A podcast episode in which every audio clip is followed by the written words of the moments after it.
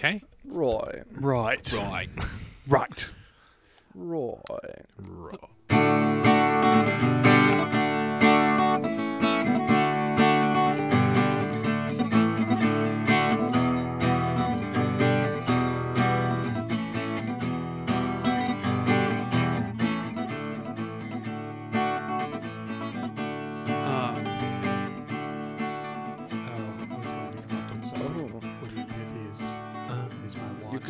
talk about my uh, graduated cylinder here. You have a graduated cylinder. What degree does it have? It has the degree of AeroPress. Oh. Oh, what purpose? Coffee. what is the primary function of this graduated cylinder? Audible. Coffee. Audible cylinders. Audible demonstration of cylinder. Yes. It is It makes cylindrical coffee. in shape. Is it a type of French press type thing, or is it a different math? Ma- uh, a different method. Mm, It's an not ex- exactly. It's like an It- it's espresso, co- right? It's sort of kind of in between an espresso and a normal drip coffee. Hmm. but the idea is like so an espresso machine just kind of pumps a whole ton of pressure through some really finely ground coffee Mm-hmm. and this thing kind of does the same But it's all manual. but it's all you know it kind of steeps inside of the cylinder for a bit you can see this little puck of coffee here from Oh, when Audible seeing earlier. it. audible seeing a A puck half of inch coffee. thick puck of coffee Coffee puck. That's not going to confuse kids at all. I'm going to say it to my nephews and see, watch the looks on their faces. An iced coffee puck. Yeah, You, you, you use it on the ice and play iced coffee. you could probably, yeah. To one who knows coffee, a coffee puck is not such a foreign concept, because that's what they call the little brick of espresso after it has been. Yeah, because usually it's like in a rounder, a round sort of uh, Puck chamber. like shape. It, one might say, puck-like. Mm. Yes. So, before hockey was a thing, what would a puck have been used for? Do you suppose? Because they knew what to call a puck. Or did they? That's true. Did they just Was mishear the somebody yelling after they got hit in the knee with it? For whatever reason, I'm remembering that in A Midsummer Night's Dream, Puck was a mischievous. Oh yeah, he was a mischievous imp guy from Midsummer's Night's Dream. Yeah, he turned one guy into a donkey. It was funny. Was he disc-shaped? No. he was generally person shaped, as I understand. Hmm. Curious. mischievous or evil sprite. Um, so it's either just now I want to see like the origin n- because audible googling. Yes. Audible googling of the etymology of the word puck. Of unknown origin, that's a cop out. An input device similar to a mouse that is dragged across a sensitive surface. Okay, Huh. so that's another another name for Robin Goodfellow. Okay, sure. Um, Old English, Celtic, and Germanic. Was it just Unclear which one it initially came from. But like, what was the original meaning? Maybe it meant that kind of flat flat disc shape? etymology is like one of my favorite obscure things because it gets right down to the meaning. It's as close to uh, metaphysics as you can get in a dictionary. what is this word? What is the meaning of word? Well, at, at a certain point, I think we're running a little bit into a dead end oh, here. puck is uh, possibly to hit or strike from the 1860s, related to perhaps related to poke. So Ah. That makes sense if like it came to be you know, be called puck and hockey is the thing you push around and poke with a stick. Hmm. Right. And then the shape of the object later got applied to you know, Coffee Things other things that look like it. Yeah. Well, there you So- go. Because the the espresso machine wasn't a thing until like the 70s, I think. Mm. So Hmm. So you learn something new every day. You can The learn things just you from the words you use. Yeah. The more you know, You know, you know. you know, Um, it's been nice weather out. it here. has been nice weather.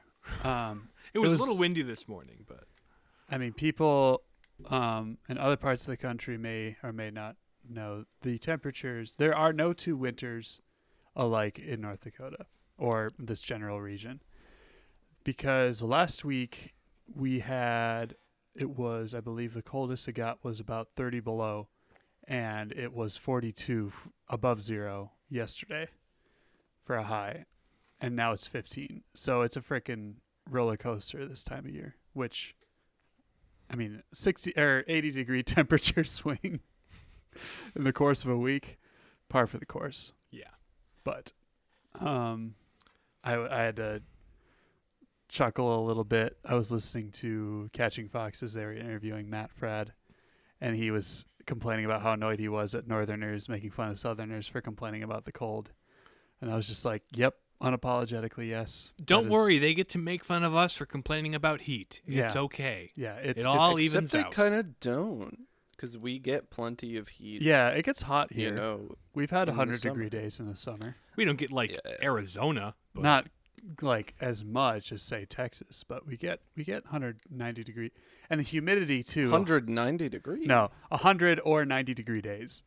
Um, Uh, the humidity up here is pretty is what you know it's what they say it's the humidity that gets you not the heat you know um because even if it's 80 degrees and humid i'm just like i ugh, ugh, sticky but um besides weather what is happening in our lives lately boys I'm just doing school stuff. I don't know. Not not a lot interesting not much has changed since the last here. time we recorded because it has been a It's little been a week. time.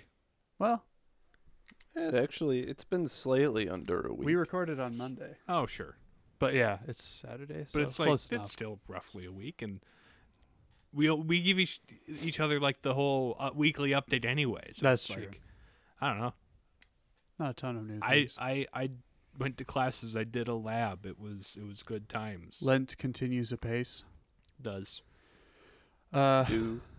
I started the consecration to St. Joseph, and then there's a group that meets at the Newman Center every week. So that's been cool.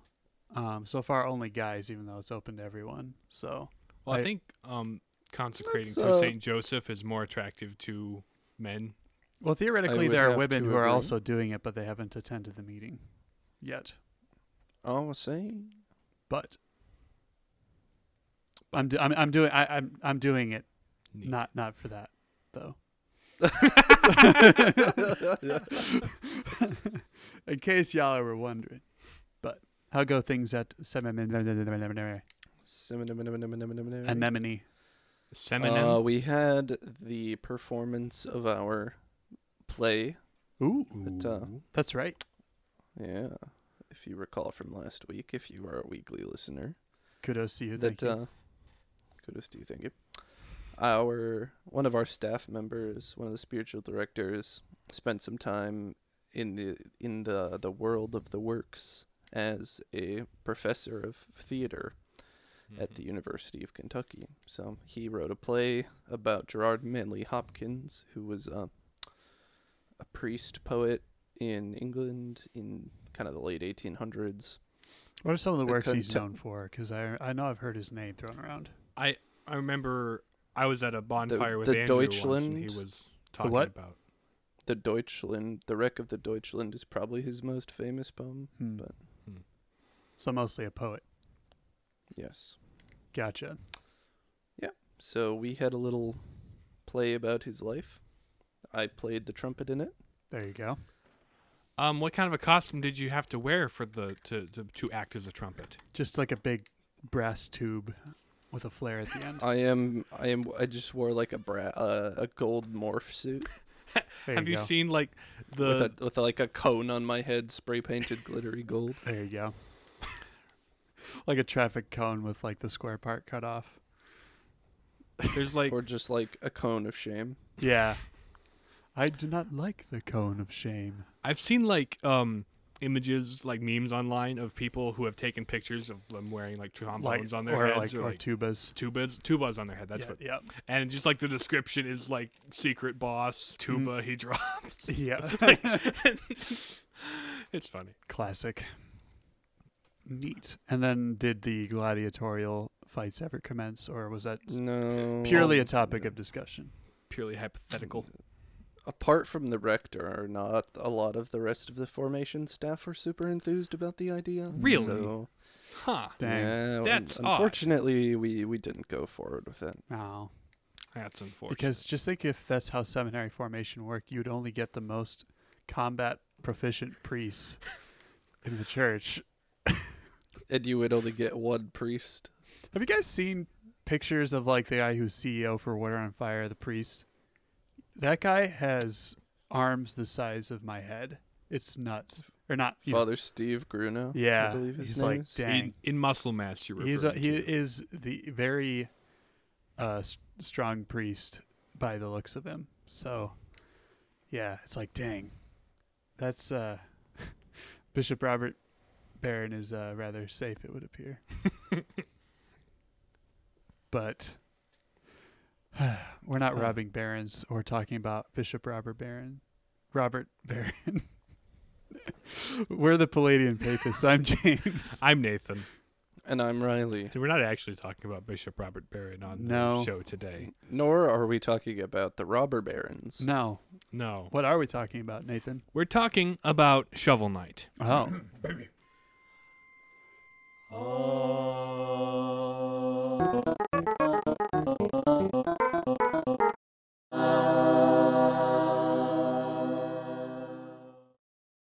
This is a game that initially released segue, but- in 2013 by an independent uh, studio called Yacht Club Games. Mm. um, and it has been periodically updated for free uh, up through like 2019 with like three new campaigns. So there's like four total stories in this game. Because this was crowdfunded, right? It And was that, initially crowdfunded. that was yeah. partially why the P- DLC was staggered out. Right. The the stretch goals were getting the bosses as playable characters, Gotcha. but they kind of got a little too ambitious. Ah. So, Shovel Knight is the title character of the game.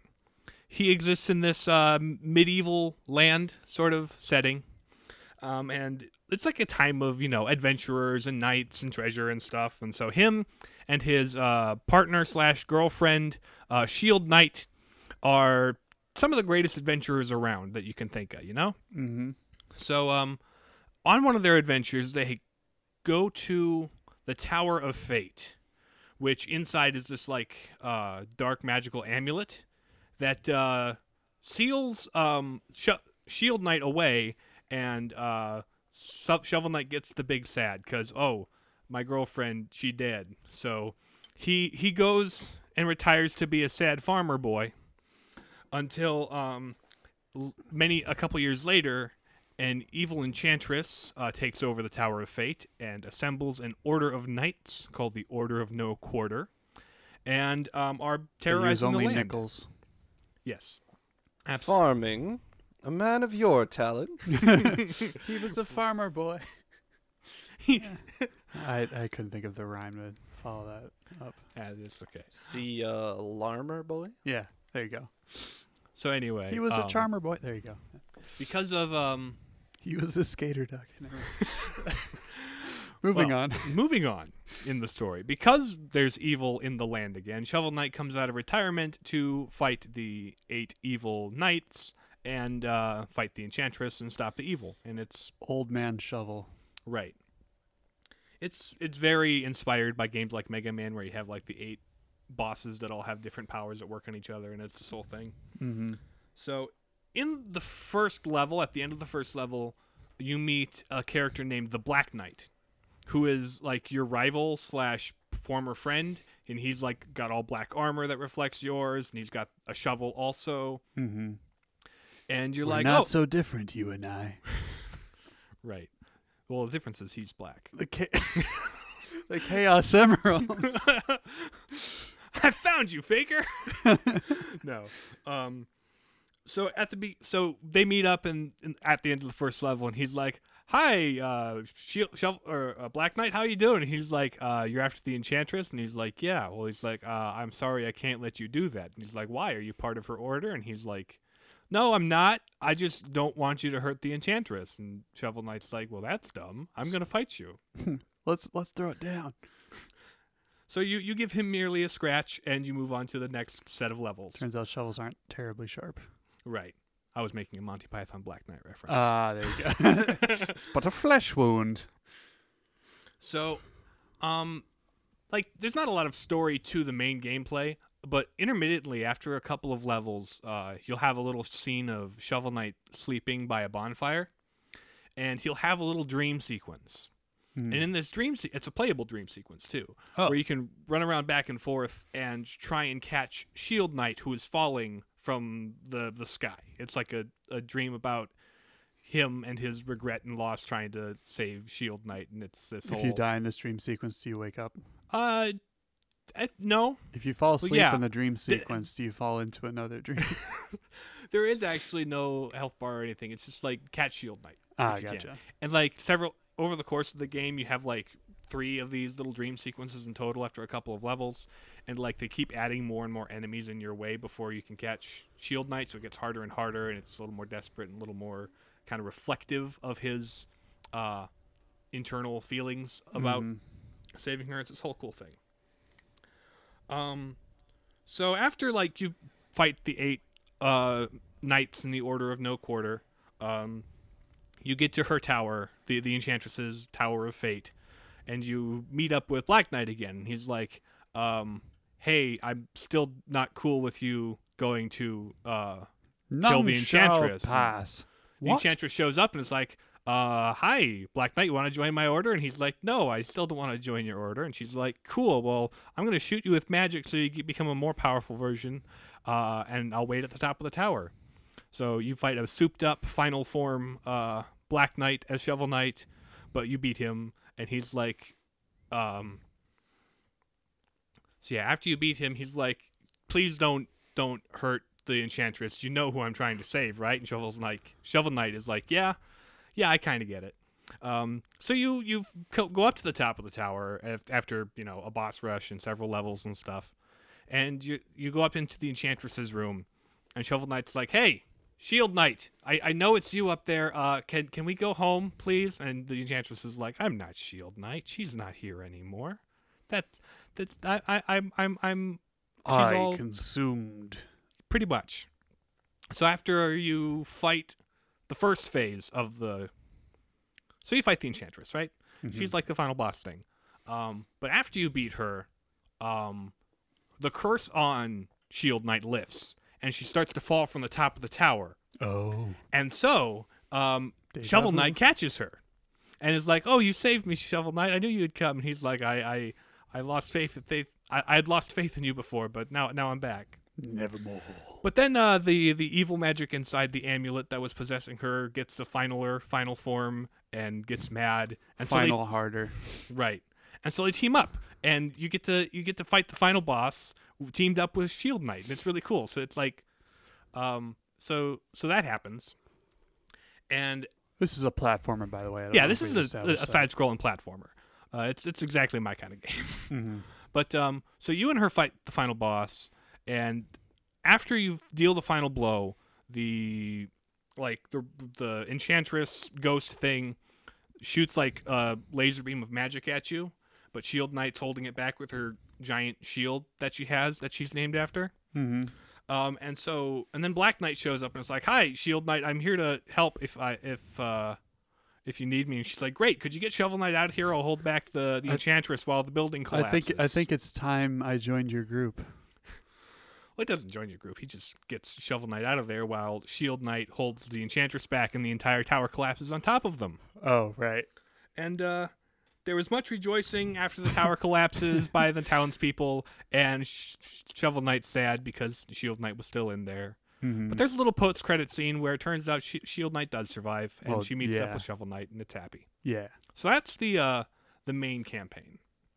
That's story number one, and there's some there's some cool stuff in that. Um, should I individually sum up some of the cool stuff I like about the stories, or should we just say the whole? We could we could probably do that. I think we do one contiguous cool stuff bit. Yep. Okay.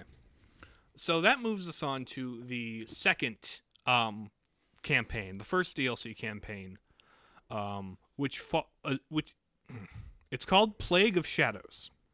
Um, it features one of the fi- one of the bosses from the main game named Plague Knight.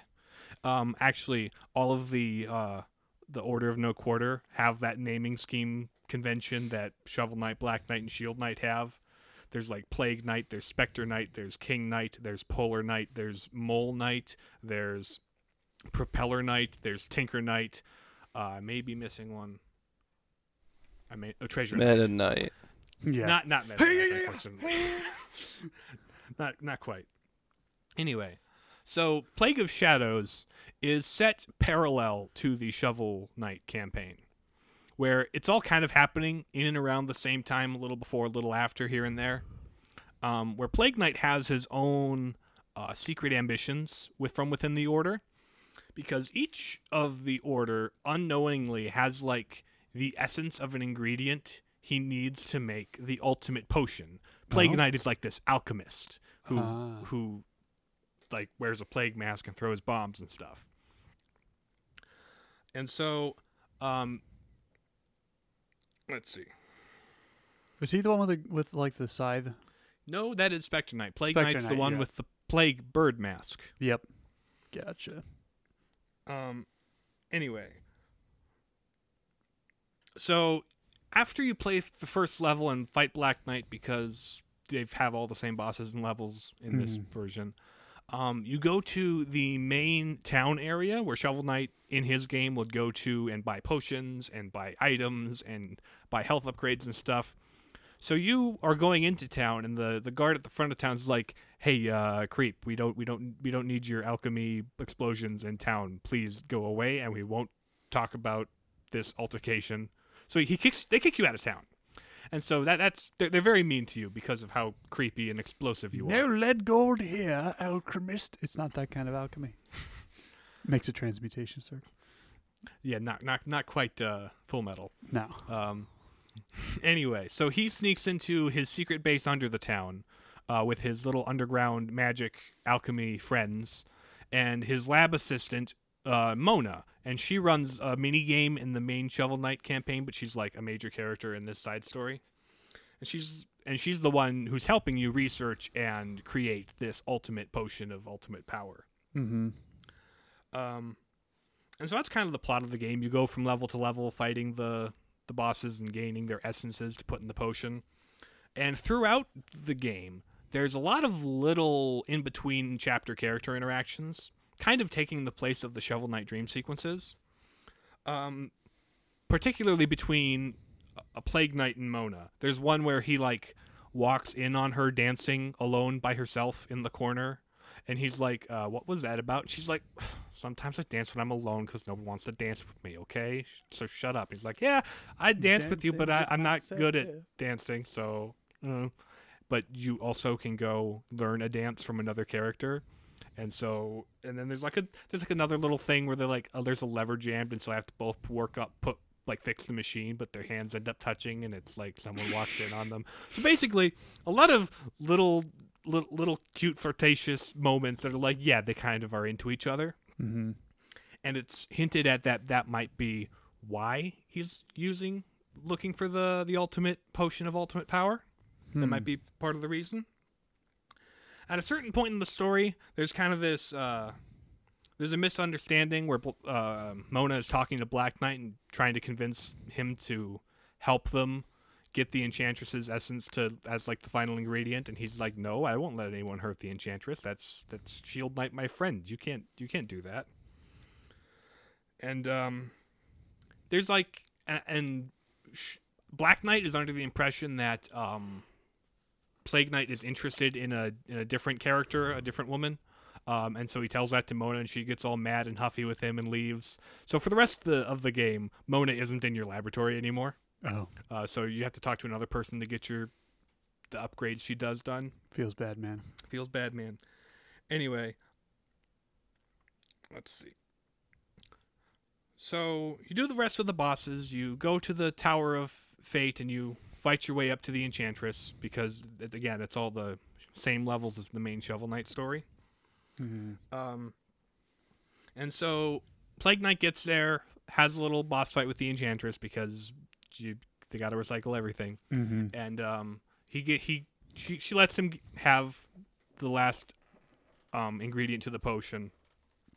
So as he's completing it, Mona walks in and is like, "Hey, um, I'm sorry, and I know I, I know why you wanted to make the potion, but you don't have to because I, I already kind of like you." And he's like, "No, no, I'm not good enough. You couldn't possibly like me. I I need this to be the, the a person that you can love." And she's like, "No, no, you don't need ultimate power to be someone I can I can like." And he's like, "Well." Too bad the, the the potion's exploding into an actual final boss. So you fight like the the potion monster and it stabilizes and she's like so so what are you going to do now that you have a functional version of the ultimate potion? You going to use it? And he's like, "You know what? Yeah, no, let's just blow up the tower. That sounds more fun. There you go. I I- I already have everything I need."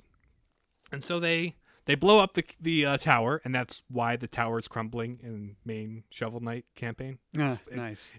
it's a lot of little tie-ins like that.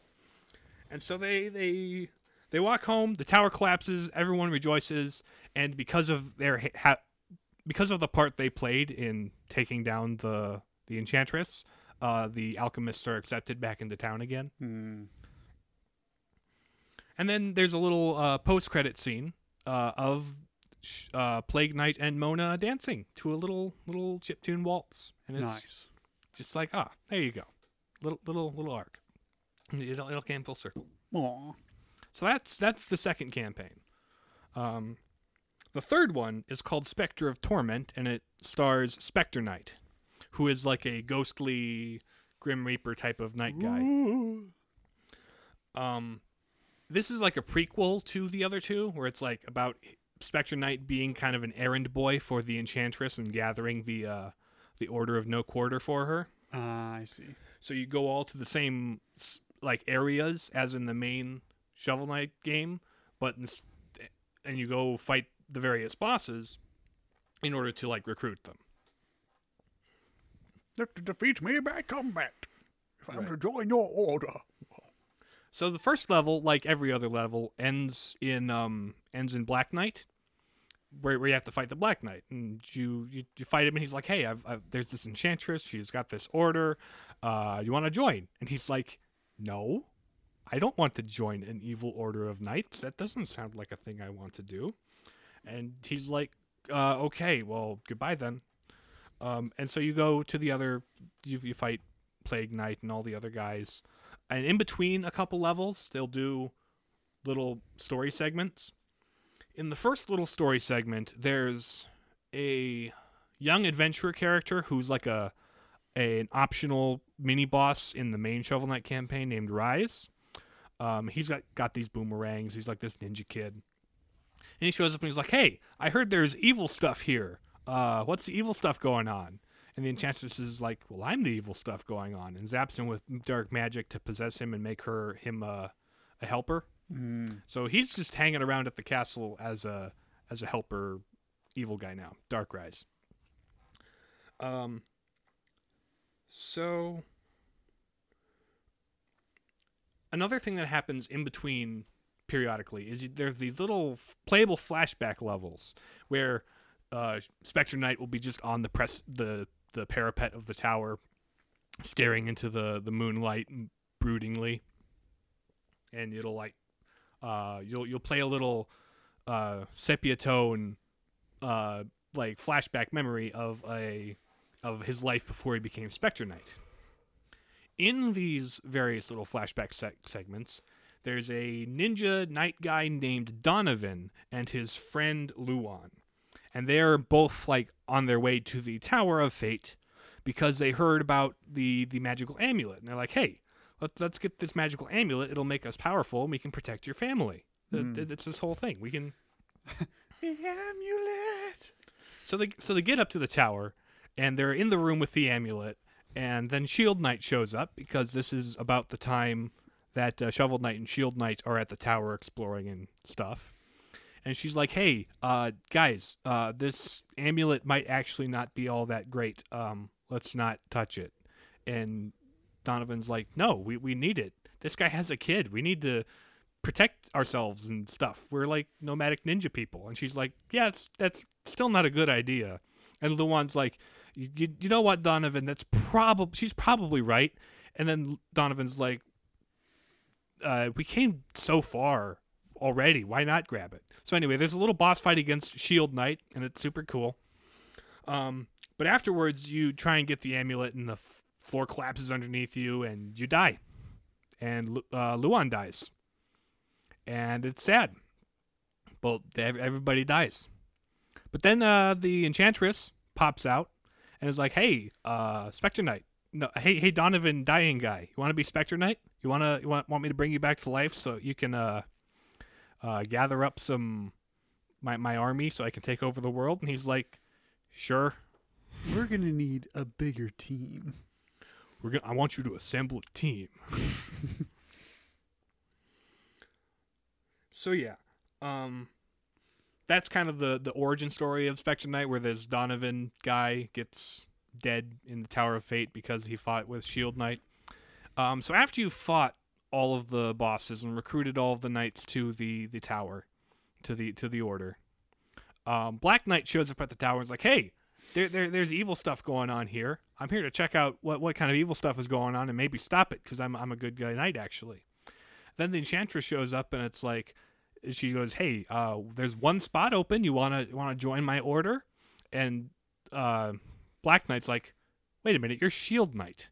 No, I don't want to join your evil order, but Shield Knight, you want you want to come not be evil?" And she's like, "No, I'm the Enchantress." And, Yeah. and Spectre Knight's like, "Wait a second, you're Shield Knight." I, I hate you now because you're the person that got me killed and and is the reason I don't have the the amulet and stuff. And so, uh, as Spectre Knight, you climb up to the tower and you fight the Enchantress and stuff because that's the way the game works. Then, after her initial first phase boss fight, she's like, "You know what? I'm gonna take uh take take uh, Reize, the Dark, the kid, and give him an evil final form, and you fight that." And so you fight that. And after you fight that, she's like, "You know what? Um, I, I'm I'm gonna fire you because I have I can make Reize be the last guy in my uh in my order. I don't need you anymore. Uh, so yeah, you can just. I don't want to play with you anymore. But then Spectre likes like Spectre Knight is like, no, um, actually that's not cool because uh that Reize's my friend Luan's son, and uh, I promised my dead friend that uh, I would protect his kid, and so maybe let him go and I'll be your eighth or like robot master guy. and she's like, okay, that's a good deal. So you you save your your best friend's son, um, and you but at the cost of uh, his freedom. So he's now enslaved by the uh, enchantress as Spectre Knight. And that leads us into the events of the other two game campaigns. Gotcha. So that's uh that's Spectre Torment. And there's one final one. There's like one final story. This one is called King of Cards. It follows the journey of King Knight, who is a, a knight guy in armor who fancies himself a king. Uh, and it's Isn't really a king. yeah, he's very, very much not a king. Um, but there's this like great card game tournament uh, of the card game Joustus, which is made up for this game. Um, and whoever wins that will How about become a round of joustus. and whoever wins that is going to be crowned the king of cards. And he's like, "Hey, a king, an, an opening for a king. I want to be a king." Hey. hey. So after the first level, um, you go back to your house, but it's not actually your house; it's your mom's house. and she's like, "Oh, hi, honey. Did you get the groceries I sent you out for?" And he's like, "Mom, I'm a king. Kings don't get groceries." And she's like, Um, "I've got I to." just want to play Joustus. I'm, I'm gonna go to a Yu-Gi-Oh tournament, mom, and she's Aw. like, "Oh, okay, sweetie." it's, it's this rather funny dynamic. Um, so you acquire yourself a deck of Joustus cards, and you go to like the the tournament hall, and there's like a whole bunch of people like where you learn to play the mini game. It's like because this card game that he's playing is actually like this whole mini game in the game. It's fun. Mm-hmm. Now, is- does this take place? Where does is- is this sort of Oh, outside the oh, main right. Storyline? The, timeline placement is this is the first one. in the time. This is like the earliest. Ah, This is before King people. Knight Origins. Ki- yeah. This is the origin story of King Knight. Gotcha. So he goes and plays a bunch of games at like the the local joustus hall. Then a couple of guys notice him and he's like, "Hey, um, we're we, we're very interested in the whole King of Cards joustus tournament thing. Uh, we want to be like our our champion. We'll sponsor you. We've got a cool airship. We we we, we think you're pretty cool." He's like, and King's like, King Knight goes, "Yeah, I need subjects to rule over. Sure, let, let, let's be a team." And so you've got these guys in your little airship, and they carry around from level to level, and it's this whole thing. And actually, over the course of the game, if you do like little side quests and talk to people, you can like slowly gain more and more followers in your airship, including you can just have your mom up there. who, who and and she'll like bake you uh pies that like permanently upgrade your health it's very funny so you go to the the first joustus uh judge king right? Uh and it's the king of the castle that uh you find king knight in in the main shovel knight game. Oh, and so the king king pridemoor is his name and he's like hi you, you here to play cards? And uh king knight's like actually uh the rules just said i have to beat you guys so how about a boss fight? And so you you you physically fight the guy. No. it's like want to play cards? No, I'll fight you. but it's like but the they, they honor the loophole it's like yeah i guess we didn't see that coming but it works so uh, king pridemoor joins your ship and he starts giving you kingly advice which you don't pay attention to at all king knight's just like no. Naturally.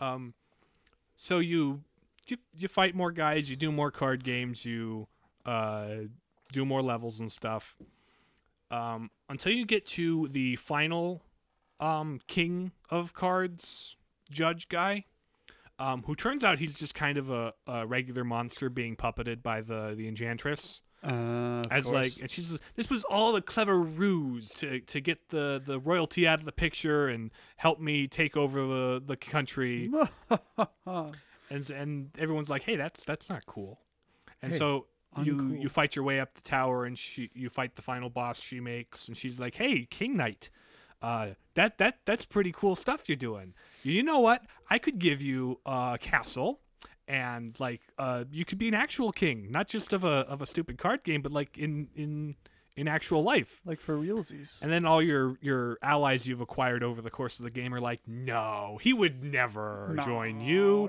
He would never do that. Right? Right? R- right? Right. right? And king knight's like actually though Right. This this sounds like a really cool idea um so he he straight up abandons his his crew and uh joins the uh the the the enchantress because she can promise him the the glory of being a king We have a working ice cream machine. Oh my gosh, sign my up.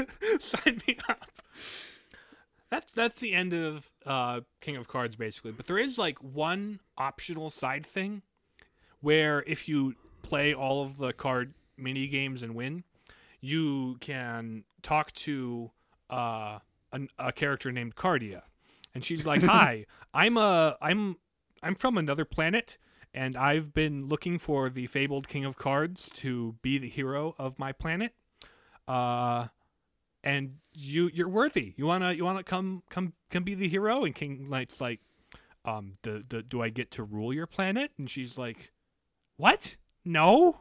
Why would you think that? And he's like, well then no deal. And she's like, she gets mad and becomes a super hard final hidden boss. I see. So basically, King Knight is this. He he's quite obviously a a Self-styled ruler. Right. He's he's charming and can like get people to join him and like he's got this like but he's also like hollow. It's all empty show, right? So that's the overview on the four stories. Mm-hmm. And they all tie into the main story at the end. Right. And I suppose that's one of the cool things about it. Like, there's the main Shovel Knight story, right? But all of these side stories end up giving like little context and backstory to like every single NPC, Mm-hmm. and even even several of like the the moves the bosses will do, like the the attacks they'll do, are weapons and tools you can acquire in their individual campaigns. Ah.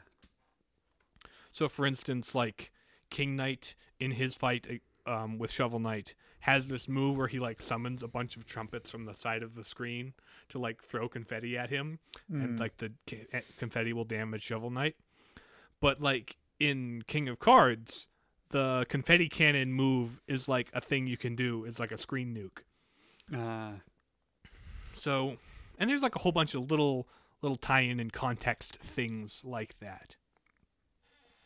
Um, one of the other really cool things I like about this is, um, each of the games, to different degrees, of course, utilize like storytelling through the gameplay, and that's something I, I rather like.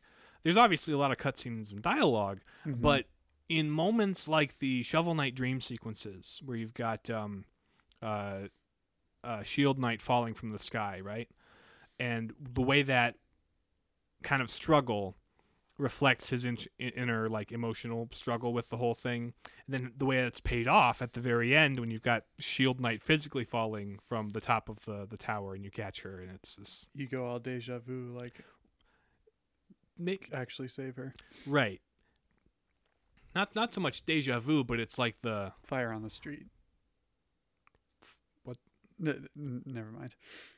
oh I, I I, I I wasn't in that place. yeah. But anyway, it's like it's like the um, culmination of like all the little things that happened up to that point, right? Mm-hmm. And there's just so yeah, I think that's a cool thing about it. There's also just a whole lot of character to the game. Yeah. Like um there's there's a lot more just stuff in the game that I haven't covered because it's not relevant to either of the stories. right. but there's just every little character has like a they're just fun they're just fun designs uh there's like uh uh the Troupple King who's like a giant trout but also an apple and he shows up as a as like a a guy who will give you like uh, health potions and stuff, Mm-hmm. but he's also a boss and King of Cards because he's one of the kings.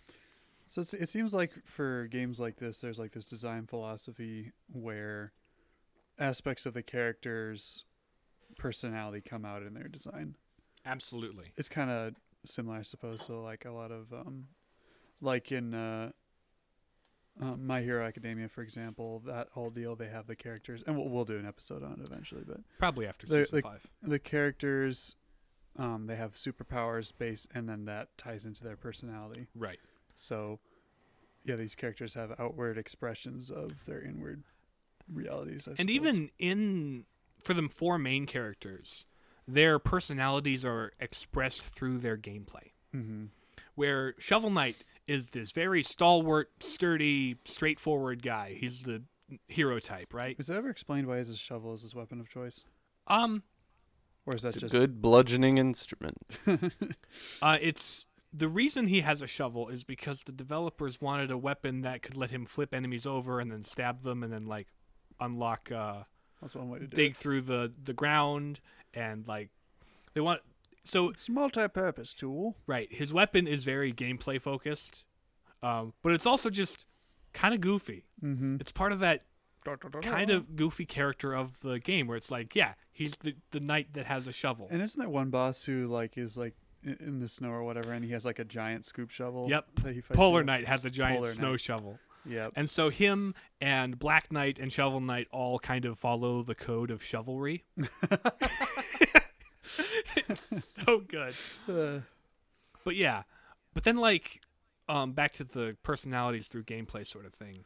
You've got um, Plague Knight, who's very kind of like, he's he's a mad scientist, right? He so he his gameplay is very chaotic. You throw bombs everywhere. He's got a double jump. You fly around and explosions and. It's there's a lot of Potions everywhere. experimenting and mixing and matching with like the various weapons you have. So like his his creativity, but also just kind of unhinged manicness comes through when you're when you're playing. Or like uh Spectre Knight is this like ninja esque, very um, very cool, but very like edgy and like I have uh, a dark past. yeah, the the the brooding dark past kind of guy. So there's like sections of the game where you can like ride on grind on rails on your scythe like it's a skateboard. Ah, And there's like so if you're a specter, that won't cut your feet open. well, it's on the stick of the scythe. Oh, okay, yeah, that too. That works too.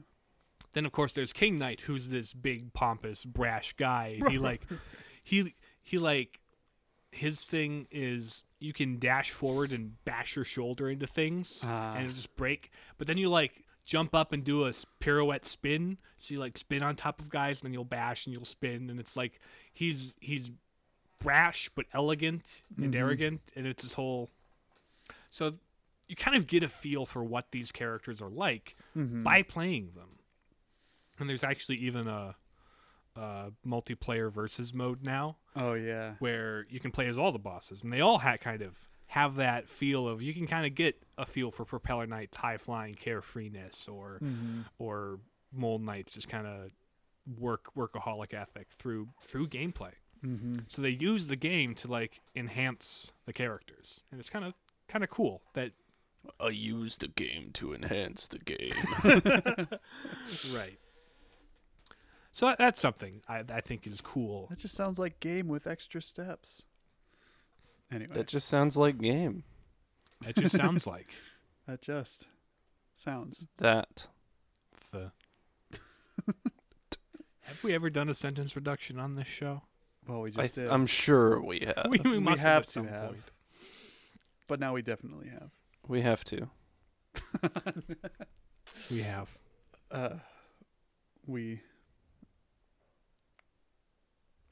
Moving on.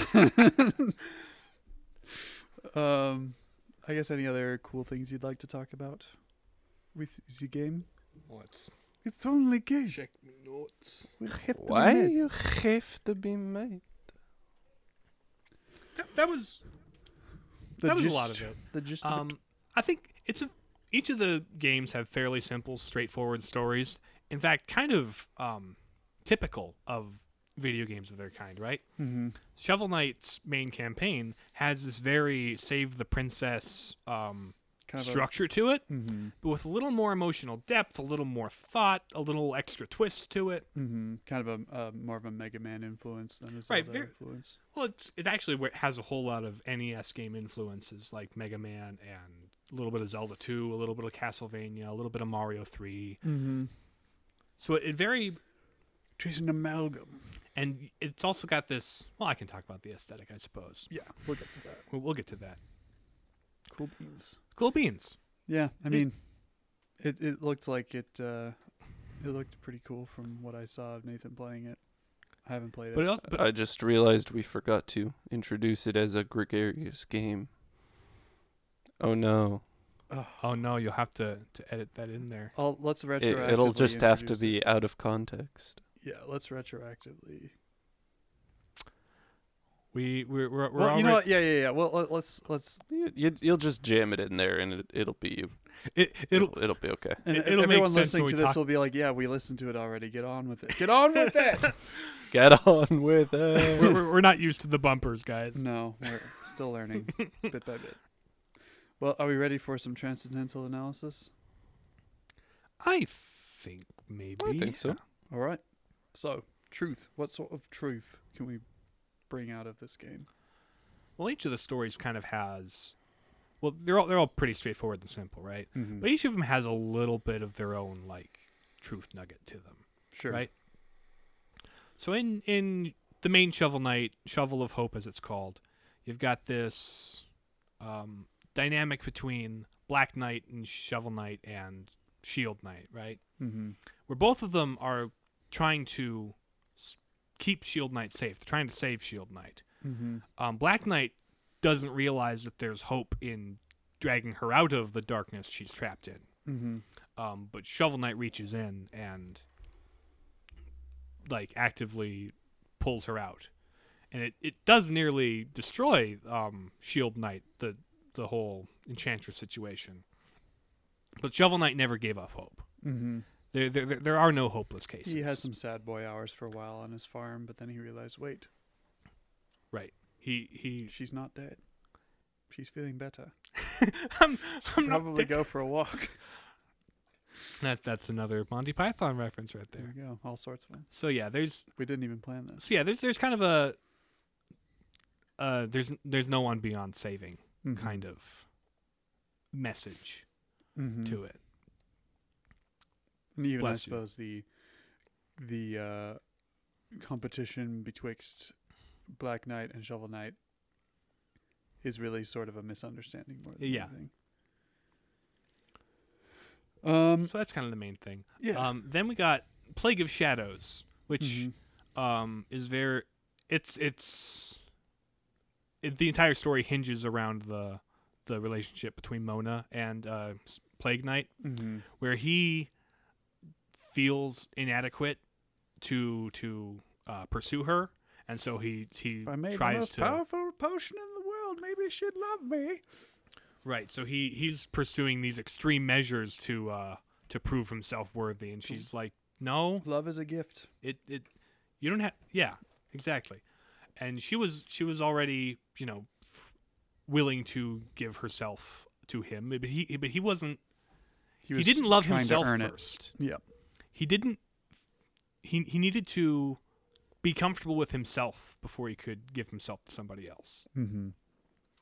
and so by literally fighting a giant mutated version of him as a reflection through in in because of the potion because final boss he he overcame that. And dies to himself in a way. well he also kills himself in a way. But yeah no. Not the same thing, but not the same thing. But yeah so that that's kind of the the main central element to plague of shadows Mhm. and it's really really nice um spectre of torment has this uh moment of self-sacrifice it's a bit of a tragedy. actually um, the four games they kind of cover all the bases. You've got um, Shovel Knight, that's this very hero's journey kind of story. Mm-hmm. You've got um, Pla- Plague of Shadows, that's this whole uh, romance. Mm-hmm. Uh, Plague of Shadows is this tragedy, and then um, Or Spectre King of Torment. Cards, Spectre of or, Torment. yeah, Spectre of Torment. I'm sorry, Yep. is is this tragedy, and then King of Cards is kind of this comedy with a dark punchline. Mm-hmm. Uh, Seeking after power and being corrupted by it. So yeah, you've got um, Thanks, cards. Thanks, cards. so no, uh, but like back to Spectre Knight's story, he's got the the moment of self-sacrifice at the end where he's Mhm. atoning for atoning for his past misdeeds, Mm-hmm. where he he kind of had to own up to the fact that yeah, all of this was brought on by him. Mm-hmm. Kind of had had to face up to the truth that the the the enchantress was kind of his creation, and now he's kind of a slave to it. Mm-hmm. Then, then King of Cards, uh, you've got this charming and charismatic leader who doesn't care about anybody but himself. His selfishness drives away the community he he builds Right. or, E- of people who love him. Even right at the very end, his mom has this moment of, "What did I create?" Oh goodness! Because you know, at the beginning, she was very much going along with it. It's Mhm. actually implied that uh, she made the king armor costume for him. So he's he's he's very much this kind of nobody loser that sees himself as something greater Mhm. and will, which is not in itself bad, but he goes to an extreme to get there. Mm-hmm. Uh, he he doesn't even care when he's called to actual greatness. Mm-hmm. He's like, "Do I get to be a king?" And well, if, if I don't do I ex- do I get something for doing a good thing? Right, if I don't would get- you, why, why would you offer that? yeah. So he's he's kind of this just dark, tragic character, but also funny because there's this whole attitude to the game. It's so silly. Mm-hmm. So that, that's kind of the truth section. Not not very deep, not a whole lot, but like There's little nuggets. the little nuggets. Uh, goodness, what sort of goodness is in the this game? What sort of goodness is in this game, indeed? Um. Well, in in Sh- in Shovel Knight, you've got this, you know, fairly standard heroism kind of thing, right? Mm-hmm. And then at the very end, you've got this uh, sacrifice of Shield Knight to save her friends. Mm-hmm. Um, and you actually get this, but before that, in the final boss fight with um, the the enchantress ghost thingy, um, there's this great like uh, companionship with Shovel Knight and Shield Knight that has only really been alluded to and talked about up to now, but you get to experience it through gameplay how well they work as a unit. Mm-hmm. Because she's got this whole thing where she lifts her shield up and you can jump on top of it and then whack the, the, the boss on the head where the weak point is. So there's this kind of Complementarity to Shield Knight and Shovel Knight. Right. There's this ex- expression of their compatibility, of their um, like friendship with each other through gameplay. Mm-hmm. It's not. It's not a lot. It's very. It's not terribly deep, but you kind of feel It's it there. deeper because you are playing the game, Mm-hmm. right? Then there's, and Black Knight. He's as a character. He's he tries to do good, um, but he kind of does it in the wrong way. Yeah. right? He his one goal is to keep Shield Knight safe. He just um so he's got this uh I don't know, faith to him or like um fa- faithfulness to him Yeah. even though it may be slightly misplaced. But he doesn't want he doesn't want to allow the purgation of this evil that is haunting Shield Knight. right. So he's unwilling to deal with what, What- she's become in order to actually save her. right. This he he can't quite face the potential consequences of actually challenging the enchantress. Mm-hmm. then some goodness in like in Plague Knight, and actually all of them. There's like some side characters you can interact with, Mm-hmm. and in Plague Knight, you can actually there's this one mini boss character who tried to sign up for the Order of No Quarter, but is also just kind of a loser, so nobody will keep him around. But then, um, but then Plague Knight gives him a job as like a lab assistant in his little underground secret laboratory Hmm. and he he becomes like helpful. And Plague Knight's not necessarily the nicest guy, but he over the course of the story starts to you know uh, be nicer to people, Mm-hmm. particularly um, expressed through his relationship with Mona. Mm-hmm. Um, so that's good stuff. Um, beauty. What is beautiful about this game? The the um the aesthetics of the game are very inspired by the NES. They're not like exactly what you could find on the NES. They're not like A little more high res because Yeah. modern game, but still so there's a lot be- more effects and a lot more colors and so but it's still very pixel art mm-hmm. and it's very retro inspired pixel art Sort of eight bits music type stuff going on. right but there's a, it's actually not a really it's a pretty good looking game there's actually some areas where the co- use of color and the backgrounds are like oh that, that's a pretty sky or that's a that's a it's got a simple but like nice aesthetic to it but i think my favorite element of beauty has got to be the soundtrack on. Um, it's composed by a composer. it's composed by a guy named uh, Jake Kaufman, and with help from on with help on a couple of tracks from a woman named Manami Matsumae, I believe, Hmm. if I'm pronouncing that right. And she's notable for having worked on the first Mega Man game. Mm. I see. So the soundtrack, I, I dig it. It's very upbeat, very chip tune, very in the the f- vibe of Castlevania or Mega Man, right? and the game is sort of kind of lighthearted, peppy adventure. Sort Oh, of absolutely. So spring in its step adventure. It, it fits that perfectly. mm-hmm. But like also every every level theme very comp- complements the levels themselves. There's like this um the the level Tinker Knight lives in Mhm. is like this clockwork clock tower with like all the gears and stuff. And so his theme incorporates a whole bunch of like percussion sounds that sound like metallic clanking Ah, S- and it's got a very almost clockwork rhythm to it. Then, like, of course, you've got the very Castlevania feeling uh, Lich Yard Spectre Knight theme, the very like bright and gold pompous uh, King Knight level theme, the chaotic explosive uh, Plague Knight. Plague Knight level theme, and it's all it's all just really good stuff.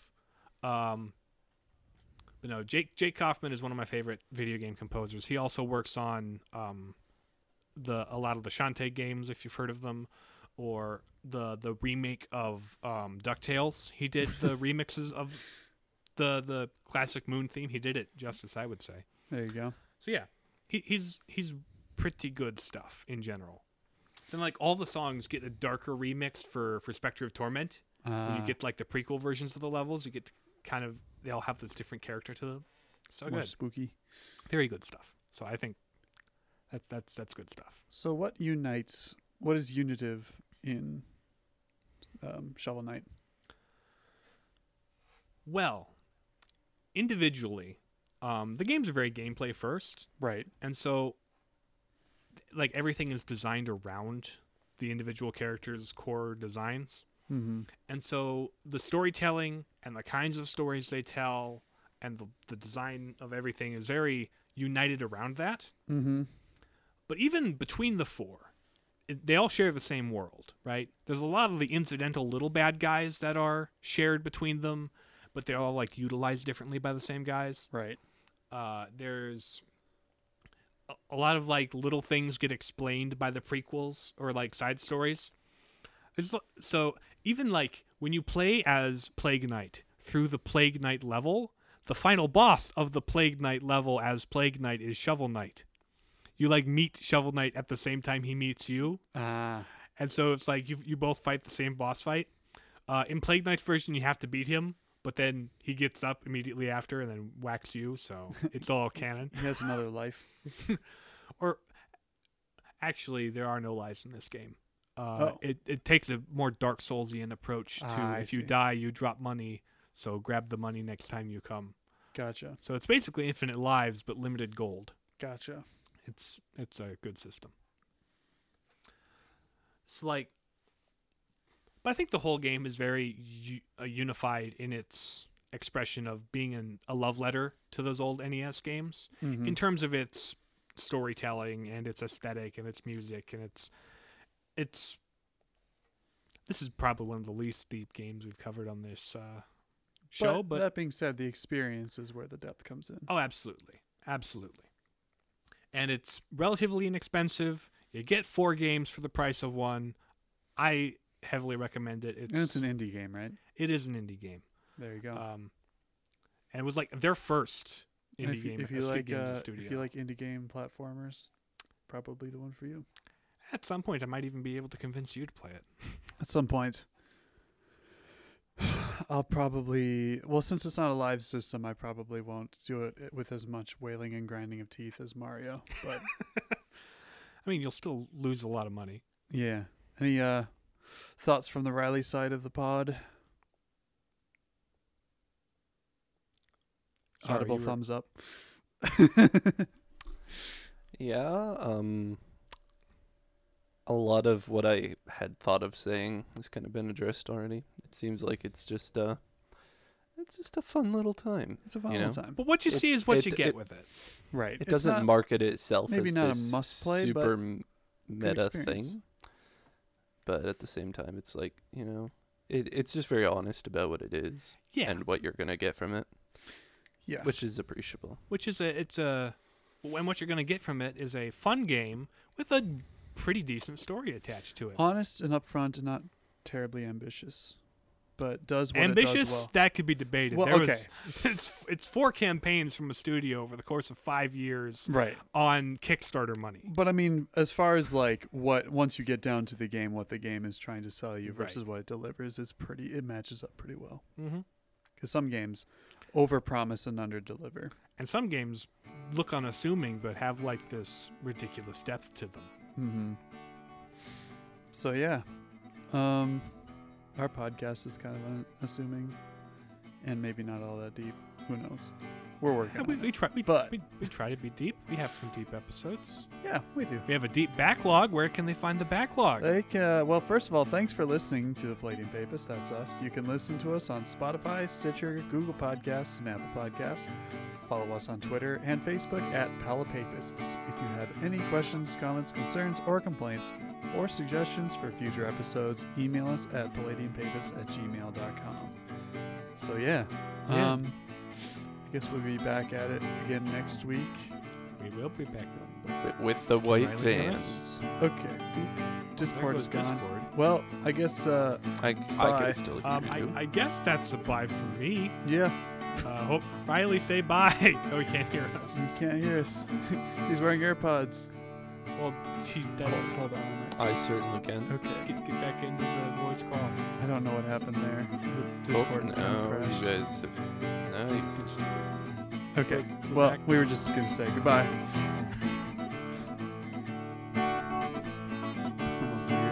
That was weird. Oh. Bye. that wasn't the stop recording.